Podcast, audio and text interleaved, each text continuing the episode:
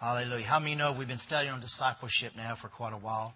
We want to go to Matthew chapter 7. We've been studying what Jesus taught his disciples on the Sermon on the Mount.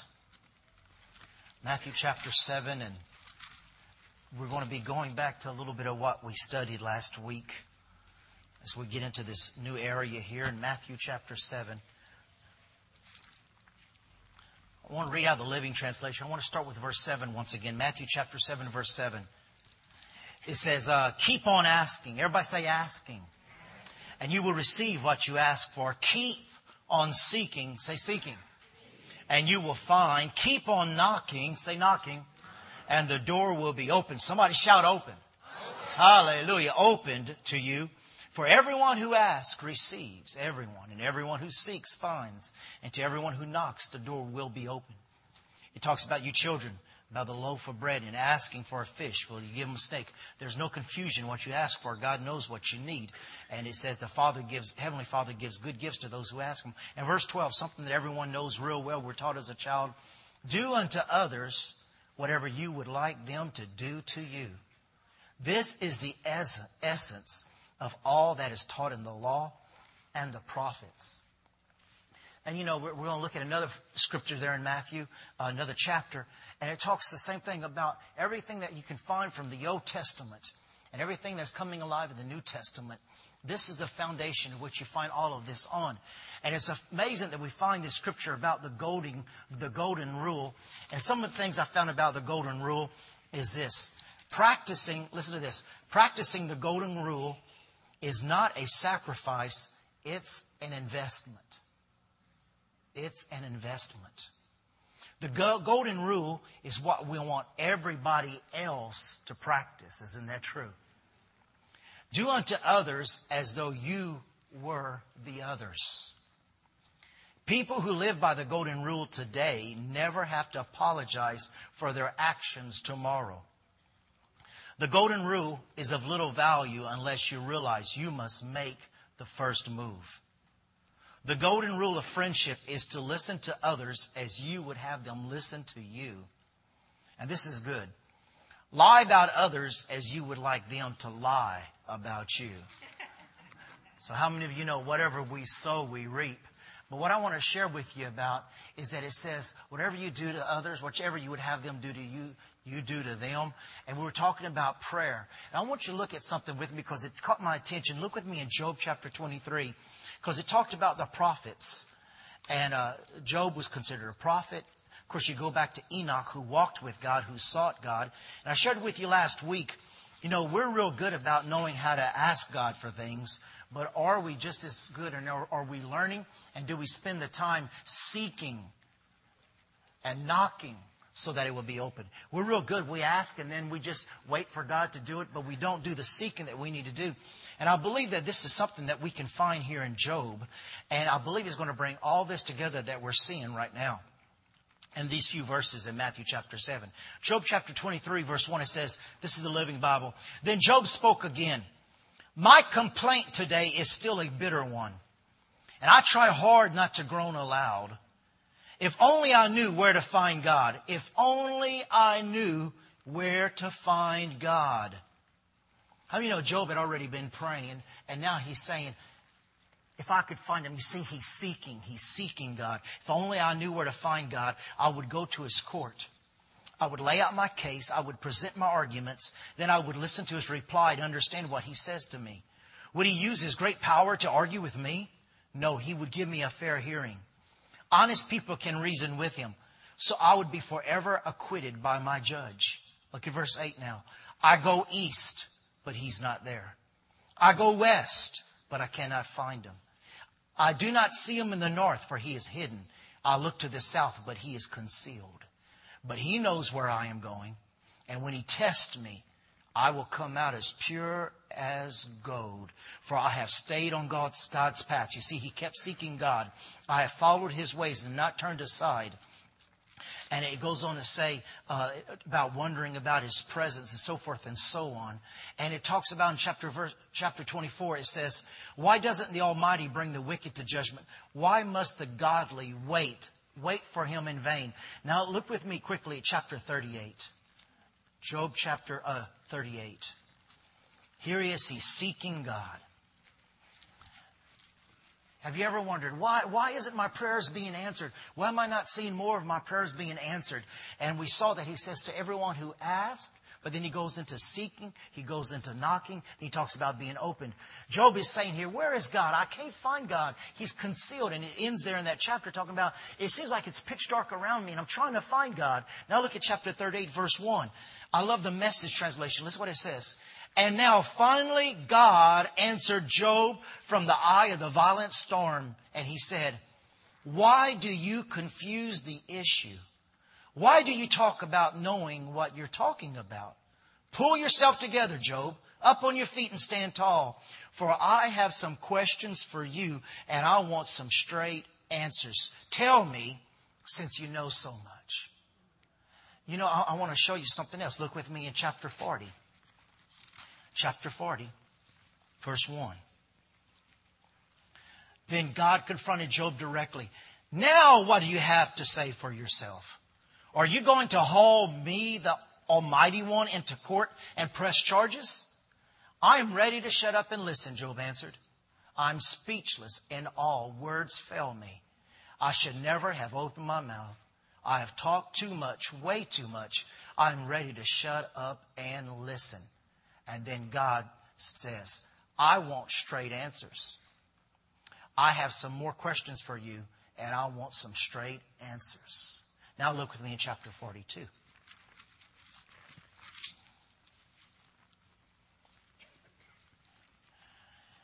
Verse 10 says, When Job prayed for his friends, the Lord restored his fortunes. In fact, the Lord gave him twice as much as before. So the Lord blessed Job in the second half of his life more than in the beginning. And Job lived, uh, it says in verse 16, Job lived 140 years after that, living to see four generations of his children and grandchildren. Then he died, an old man who had lived a long, full life. It says in the King James Bible that Job prepared his arguments. And I want you to take a note because I was talking to you last week as we've been studying the discipleship, asking and seeking and knocking. And you know, so many times we pray and we pray, but he says, wait a minute. I want you to prepare. And it says in, in, Isaiah chapter 41, present your case before me. How many of you know you do not want a lawyer who says, I'll take the case. Well, don't you want to know what it's about? No, we'll just wing it. Pay me $150 an hour or whatever you pay me. Just pay me whatever you can and I'll just wing it. How many want a lawyer like that? Well, we go to God with about as much knowledge about what we're going to present in His throne room. And we wonder why.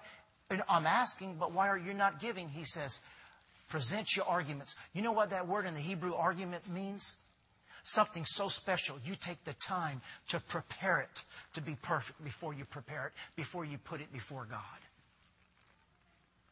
Before I go before you and I present my arguments, before I present my case, before I present what I'm getting ready to ask you for, I want to, I want you to understand here. It means arguments known through seeking shows the importance, the importance, listen to this, the importance of what we're about to ask for. Lord, will you heal me? How important is your healing to you? Well, you know, I'm sick. I want you to heal me. Okay, well, give me five scriptures on divine healing. Well, I don't know them. Well, are you willing to put enough emphasis on seeking it so that you can present it? Or do you just want to get before me and wing it? Present your arguments before me. Or in other words, how important is this for you? You can go read in uh, uh, Genesis chapter 18. How many know the story of Abraham pleading for Sodom and Gomorrah? Let's look at it. Genesis chapter 18. Because I want you to see here, we wonder sometimes, why isn't some of the prayers being answered? What is going on? But he said, I want you, I want you to prepare. I want you to seek.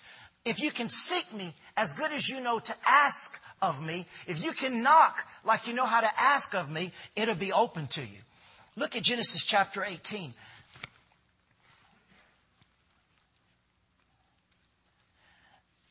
It says in verse 23, and Abraham came near and said, Will you also destroy the righteous with the wicked? Suppose there were 50 righteous within the city. Will you also destroy the place and not spare it for the 50 righteous that were in it? Far be it from you to do such a thing as this, to slay the righteous with the wicked, so that the righteous should be as the wicked. Far be it from you. Shall not the judge of the earth do right? Do you hear God? Do you hear Abraham presenting the Lord his case? He's saying, will you do this?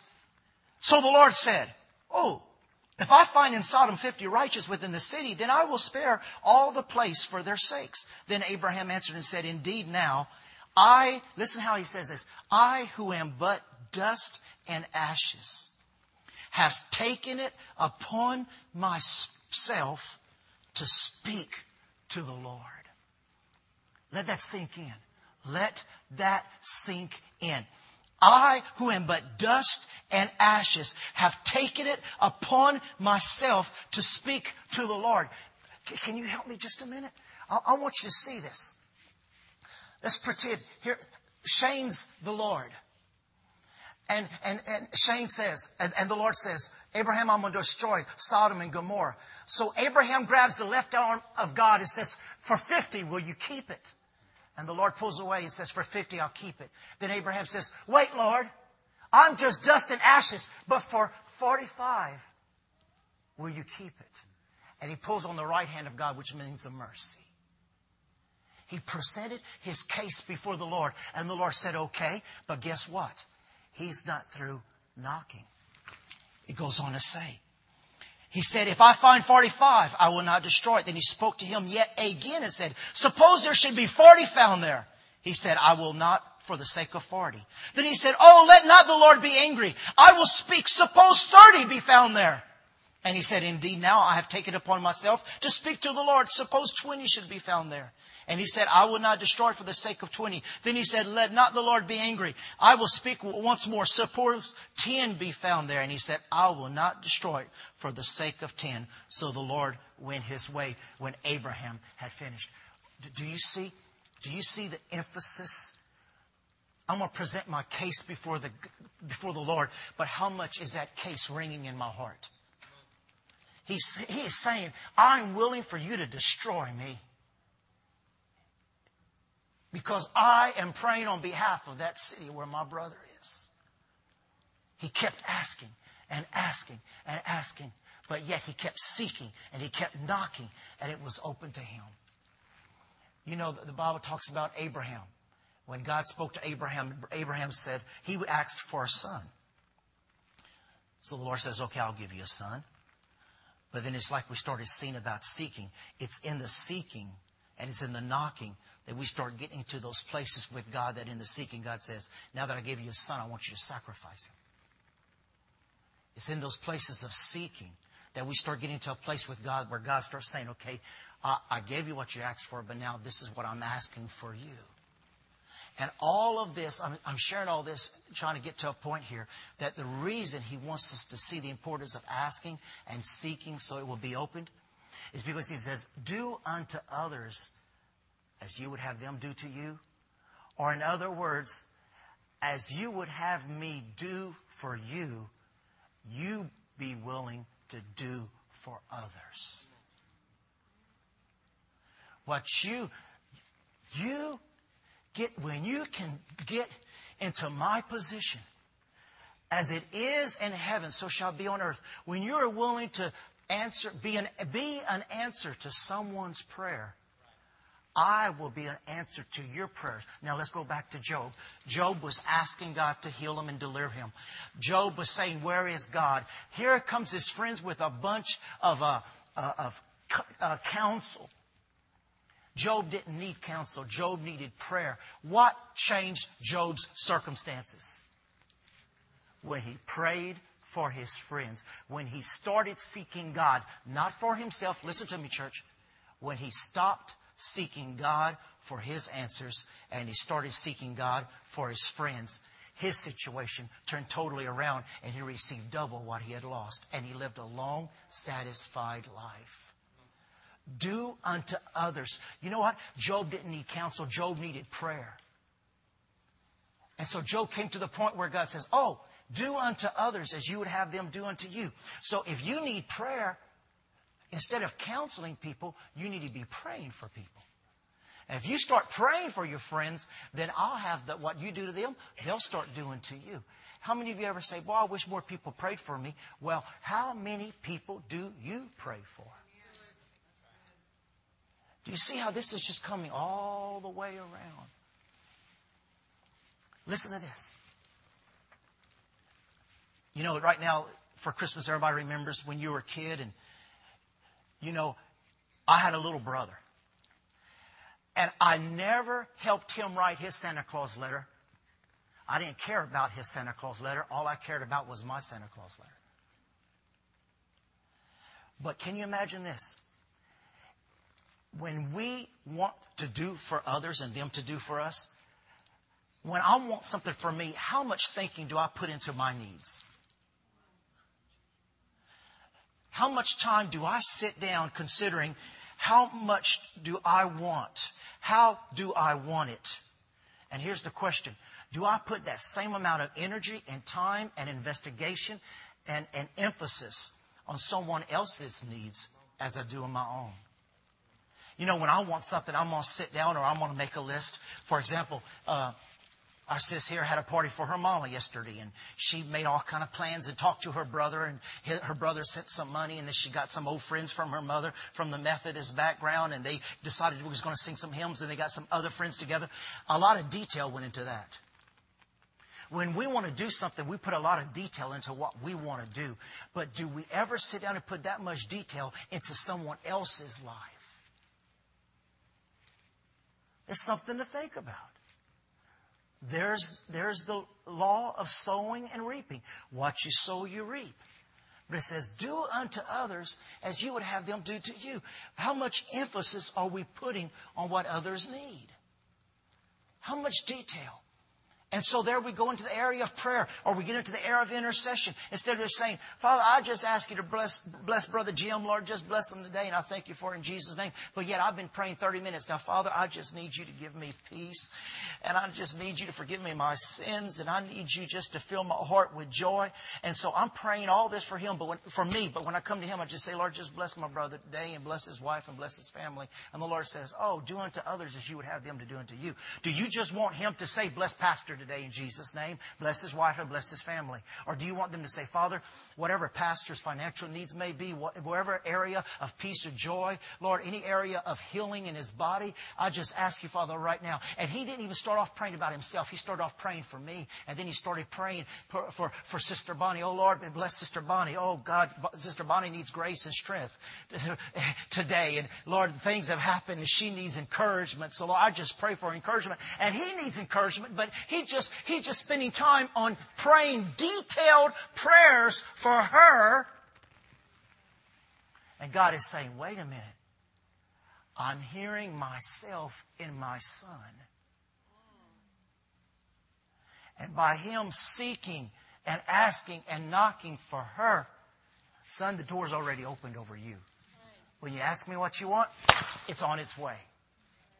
Do you see that?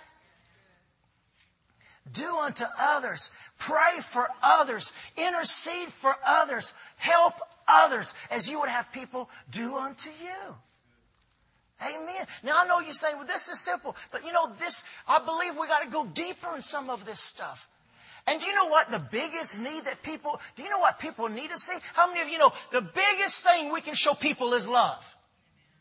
Do unto others as you would have them do unto you. There's nothing greater than love. John 3:16, God so loved the world he gave his only begotten son. Ephesians 5:25, husbands love your wife just as just as Christ also loved the church and gave himself for it. Galatians 2:20 My old self has been crucified with Christ. It is no longer I who live but Christ who lives in me, who loved me and gave himself for me. It's that boundary of knowing and going beyond those boundaries of loving others, his great divine love. Look at 1 John chapter 3. 1 John chapter 3 verse 16.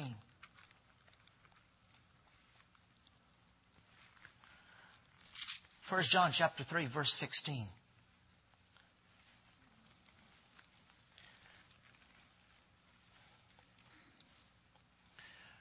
We know what real love is because Jesus gave up his life for us. So we also ought to give up our lives for brothers and sisters. If someone has enough money to live well and sees a brother or sister in need but shows no compassion, how can God's love be in that person? Dear children, let's not merely say that we love each other. Let us show the truth by our actions. Our actions will show that we belong to the truth, so we will be confident when we stand before God. Mm. Amen the amazing love. Mark, Matthew 6:14 says, "For if you forgive another man their trespasses, your heavenly Father will also forgive you." How many know Jesus didn't speak only about love, but he also showed love when he said, "Son, your sins be forgiven you." How about the little lady who came up to Jesus and says, my, my daughter's demon possessed. Will you pray for her? And he didn't even answer her a word. But what did she do? She kept knocking. She kept seeking. Lord, my daughter. He says, the, the, you know, not even worthy of the crumbs under the table. She says, Yes. But yet I still desire that.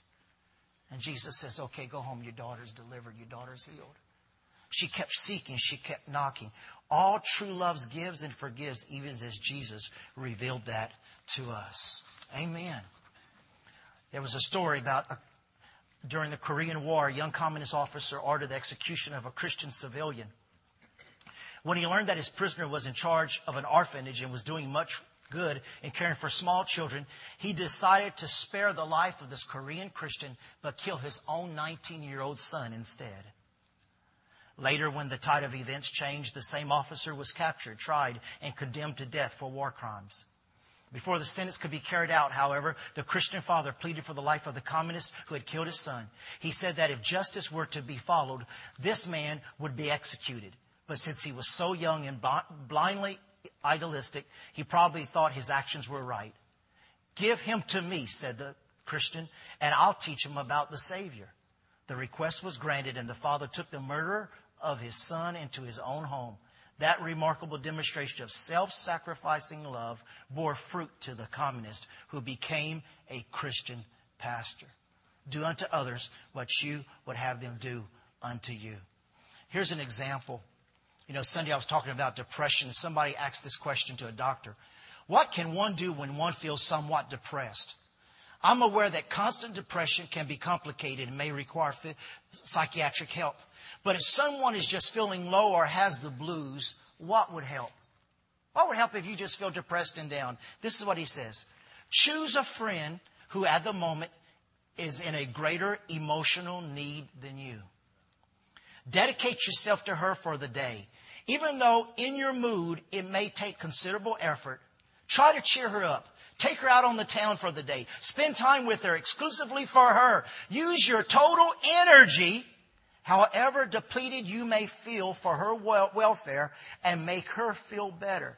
This bit of mental hygiene can be quite effective in treating a simple case of the blues. Wow. How many of you have ever been down and you said, Hey, come on, I want to take you to the spa. Hey, I want to take you shopping. Hey, I want to take you out to eat. And instead of getting there, you say, You know what, today? I'm, ta- I'm Jim, I'm going to take you out. And I've been crying all night, but I'm not even going to tell you that I've been crying and I'm hurting. I'm going, I'm going to listen to your problems. And I'm going to give, do to you what I desire others do to me. Amen, church. I mean, we just read in 1 John 3, 16, 17, and 18. They have to see the actions more than the words. Amen.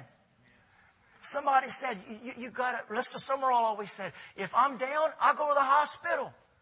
I'll go find somebody who feels worse than I do. I'll go pray for people. And I end up encouraging myself. How many of you know, listen, it's time to stop giving in to the blues and start giving in to the joy of the Lord, which is our strength. But in that is not just claiming it, we've got to do to others what we would have them do to us. You ever heard people say, you know what? You hear somebody say, man, I don't know what we're going to do all the Christmas cards this year. Well, I sure wish I'd get a lot of Christmas cards. Well, here's a question for you.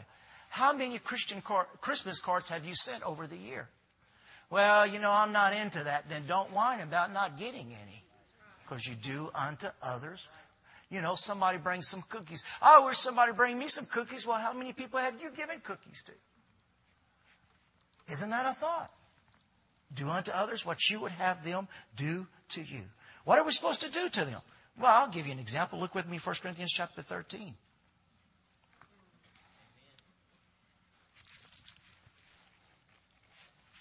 Do unto others what you would have them do to you. Well, you know what? Nobody treats me right. You know what? Nobody loves me. Nobody respects me. You know what? People are not patient with me. Why aren't people patient with me? Why do I go to the grocery store and I always get behind the same arrogant, mean people? What is wrong with my life? Why do I always seem, why do I always end up sitting next to the table of somebody who's going to complain? Why is my life like this?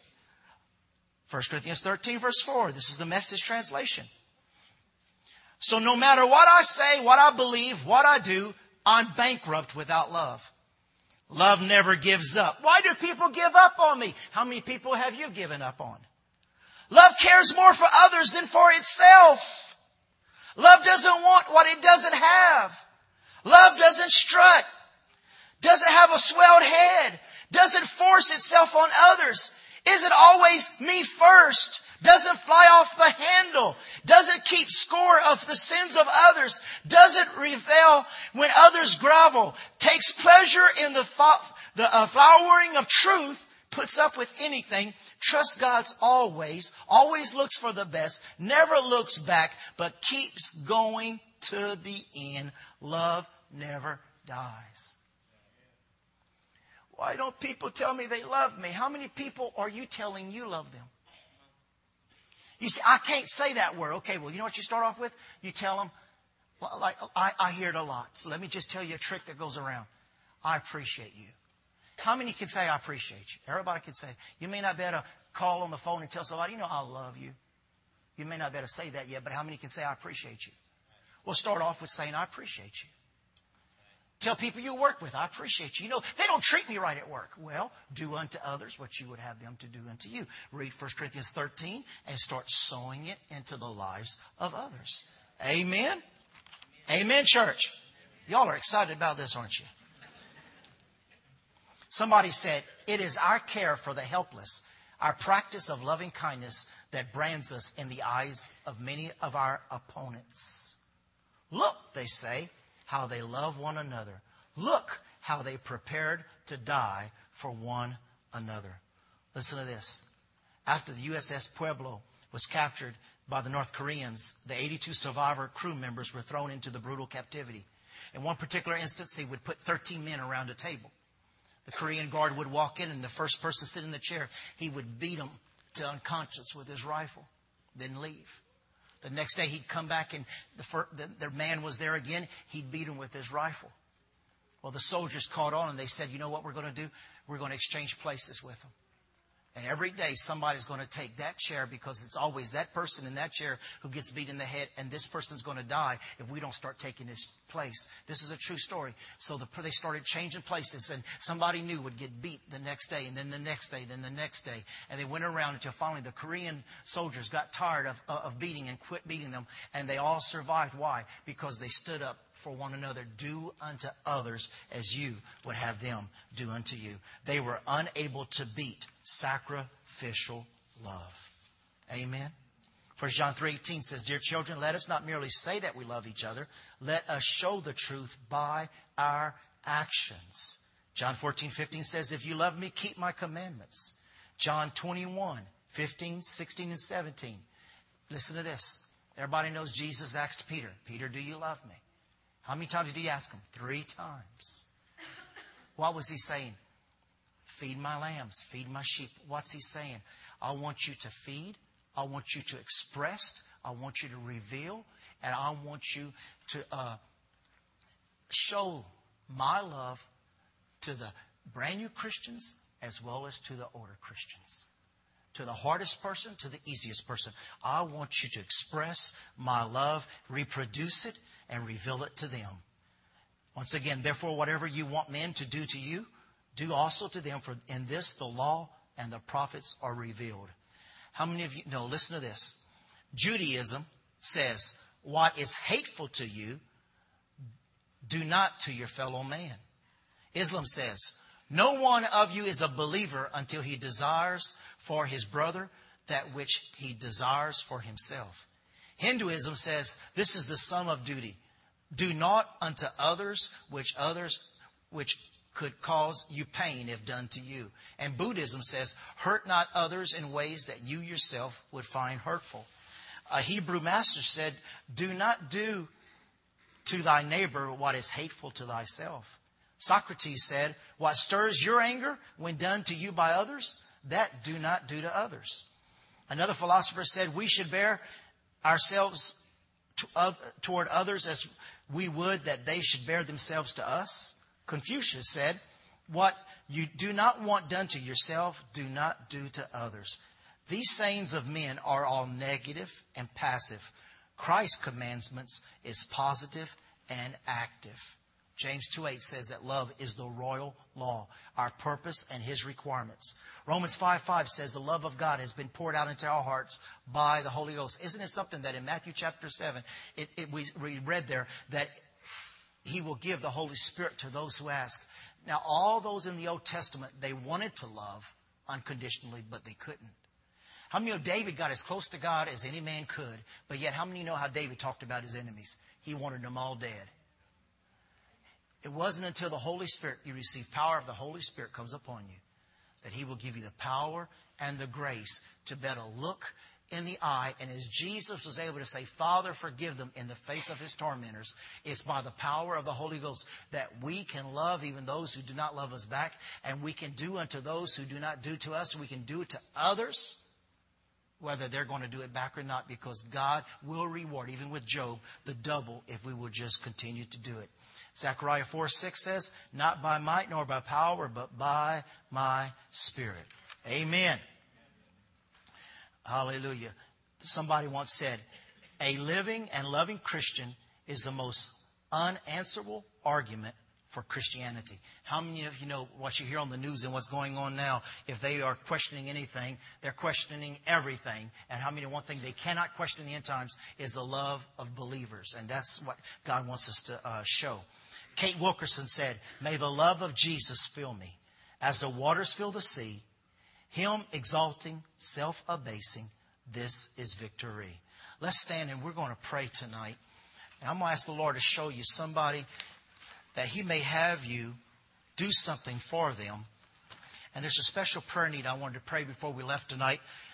How many of you know Brother John Hagee from San Antonio, a great man of God? Well, his, his wife has got news about breast cancer and, and they're doing surgery on her. And that man of God has stood up for Israel. He has stood up for truth. And it seems like the enemy is attacking a lot of different uh, leaders that we need to stand for. So I want us to just come before that. I just got the news here this afternoon, and, and I want us to believe God that God is going to touch Sister Hagee and heal her in the name of Jesus. Amen. Will you agree with me?